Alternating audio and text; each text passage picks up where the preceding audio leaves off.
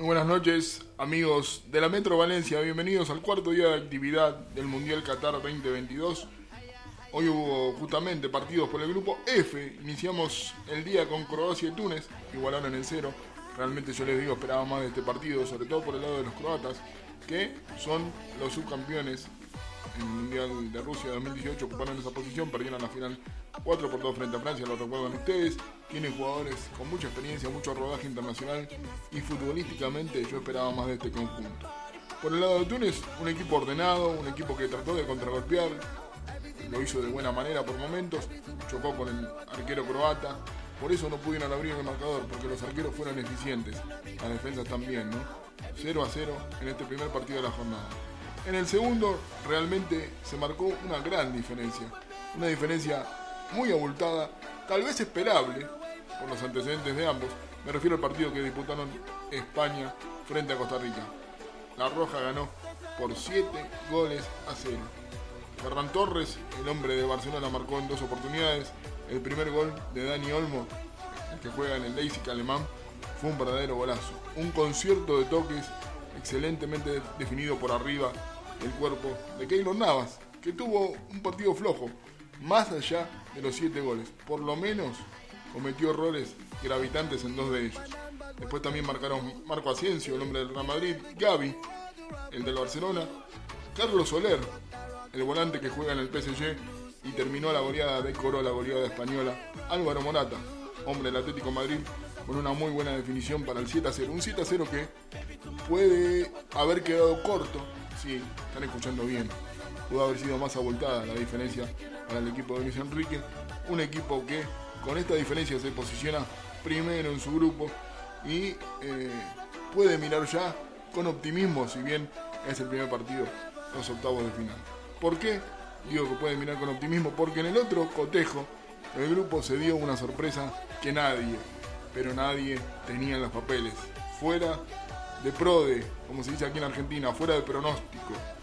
El equipo alemán, la selección alemana, arrancó ganando el partido con el gol de Gundogan, el hombre que juega en el Manchester City, con un penal muy bien ejecutado por el volante, polifuncional volante extremo. Realmente es un jugador muy versátil, pero Japón, sobre el final del cotejo, dio vuelta al mismo.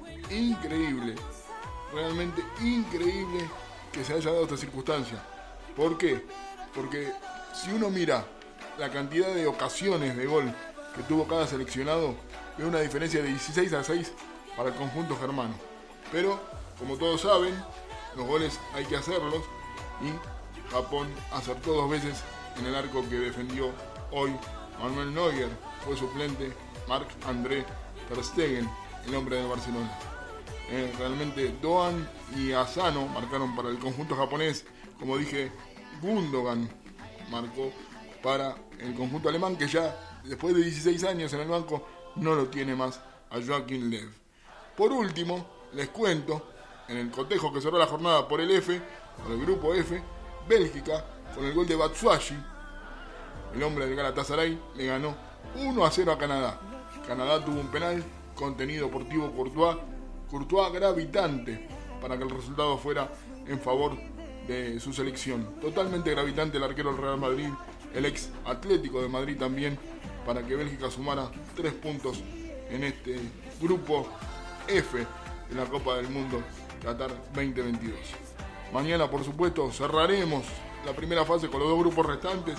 Estará el debut de Uruguay, el debut de Portugal, el debut de Brasil también con Serbia, jugando el, el equipo pentacampeón del mundo que dirige Tite todo eso lo vamos a tener a partir de la noche, seguramente cuando termine la jornada, aquí en el Postcat Mundial de la Metro Valencia. Muchísimas gracias por haber escuchado este audio, por compartir día a día la información mundial junto con nosotros.